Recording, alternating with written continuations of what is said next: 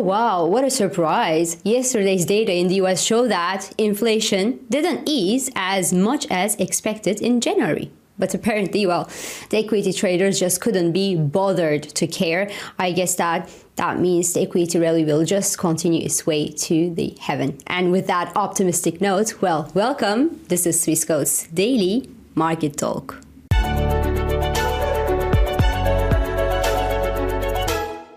So, looking at the market pricing and reaction, you could have hardly guessed, but yesterday's inflation report in the US was not brilliant. Because on a monthly basis, the headline inflation ticked higher from 0.1 to 0.5% as expected, but on a yearly basis, both headline and core inflation in the US didn't ease as much as expected. Core inflation fell from 5.7 to 5.6% instead of the 5.5% expected by analysts, while headline inflation eased from 6.5 to 6.4% versus 6.2% expected by analysts. And if we take it to the decimal point, well, that easing was even less. In fact, US headline inflation barely eased from 6.45% to 6.41%. So it didn't really ease. So on the contrary, over the past three months, actually, the core inflation, for example, rose from 4.3% to 4.6%. And well, Valentine's had to spend 17% more on a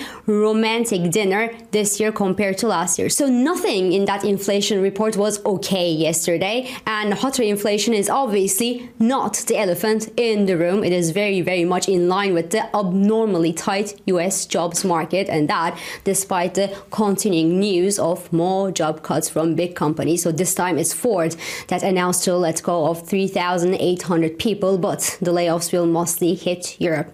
I'm sorry, Jerome Powell, I'm sorry, it's just Europe. But on the contrary, Ford will invest 3.5 billion US dollars to build a lithium iron phosphate battery plant in Michigan to fully benefit from Joe Biden's green tax cuts related to the Inflation Reduction Act, and that will employ 2,500 people in the region instead. Anyway, all this to say that no, the interest rate hikes from the Federal Reserve don't necessarily translate into a weaker jobs market just yet, and inflation in the US, which has been encouragingly trending lower since summer, well, now gives signs that we may be soon coming to that point where it will be harder to make any significant progress. And service and shelter are apparently the areas that should show improvement, and well, Bloomberg economists write that at least for services, well, it doesn't look promising, at least for now. So, normally, I say normally, in the continuation of what I just said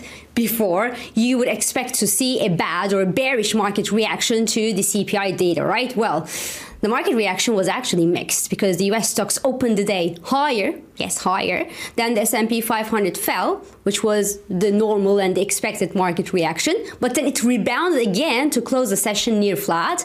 Nasdaq also gapped higher at the open. It sold off a little bit later down the road, but rebounded to close the session 0.70% higher. Now, I didn't expect that. One explanation for that could be, well, there were so many red flags going into the CPI data about the possibility that inflation may have ticked higher that investors were somehow happy that the CPI data wasn't so bad after all. And or the optimism in the market is so strong right now that neither the Fed nor the data could do anything to hammer it. Either way, and I don't know if there's any interest in hearing this anymore. But yeah, well, a few of the Federal Reserve members said some hawkish stuff after the CPI data. Richmond Fed's Barkin, for example, said if inflation persists at levels well above their target, which is the case right now, maybe they will have to do more. Dallas Fed's Logan said that they must remain prepared to continue the rate hike increases in the US for a longer period of time than previously anticipated. And Philadelphia Fed President Harker said that the interest rate should go possibly higher than the 5% level to counter inflation that is easing only slowly. But all investors heard yesterday was blah, blah, blah. So at this point, the only thing I can tell you is be careful still because it's not because the market refuses to see the reality that reality is not what it is. Because sometimes it takes markets some time to come back to their senses. So the downside risk prevail for equities, though there is no reason for the equity rally to stall at this point because if a disappointed inflation print in the US couldn't reverse the rally yesterday, I don't see what can. So this morning the US futures are in the negative, well, where they actually should be. But again, I can't tell you that the market will head lower from here because apparently I am not reading the market news or the market data from the same rosy perspective as the majority of investors do. And you know what? Tant mieux, as French say, that's so much better this way. But still, Treasury markets seemed more down to earth yesterday after the data as US two year yields took to the highest level since last November. Activity on federal funds futures gave a little more than 12% probability for a 50 basis point hike at the next FOMC meeting versus around 9% at the start of this week before the CPI data.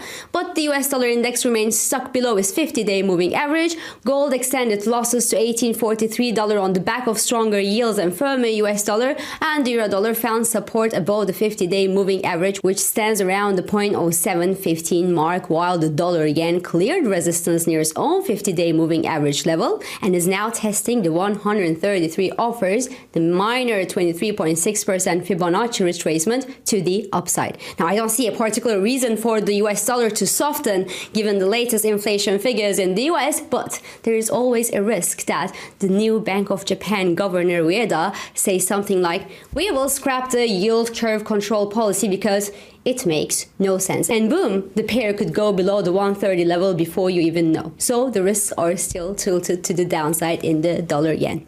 Now, if you come back to our inflation talk and broaden it to beyond the US borders, well, inflation numbers elsewhere look kind of mixed. In Switzerland, inflation rose to 3.3% in January, so that's a lot for Switzerland, and that was more than expected by analysts. But in the UK, inflation in January still is more than expected to 10.1%. Now, that's obviously not the sharp easing that Mr. Bailey was talking about, and with a 6. 6.7% wages growth on average, we may actually never see inflation in Britain crash, but both the headline and core inflation figures in Britain ease in January, and the sterling took a dive this morning on the back of the softer inflation data. Now, further good news is that energy is not an immediate cause for concern for inflation at least that, because crude oil remains offered into the 100 day moving average, which stands near the $81 per barrel level, and the bears are in charge of the market this morning as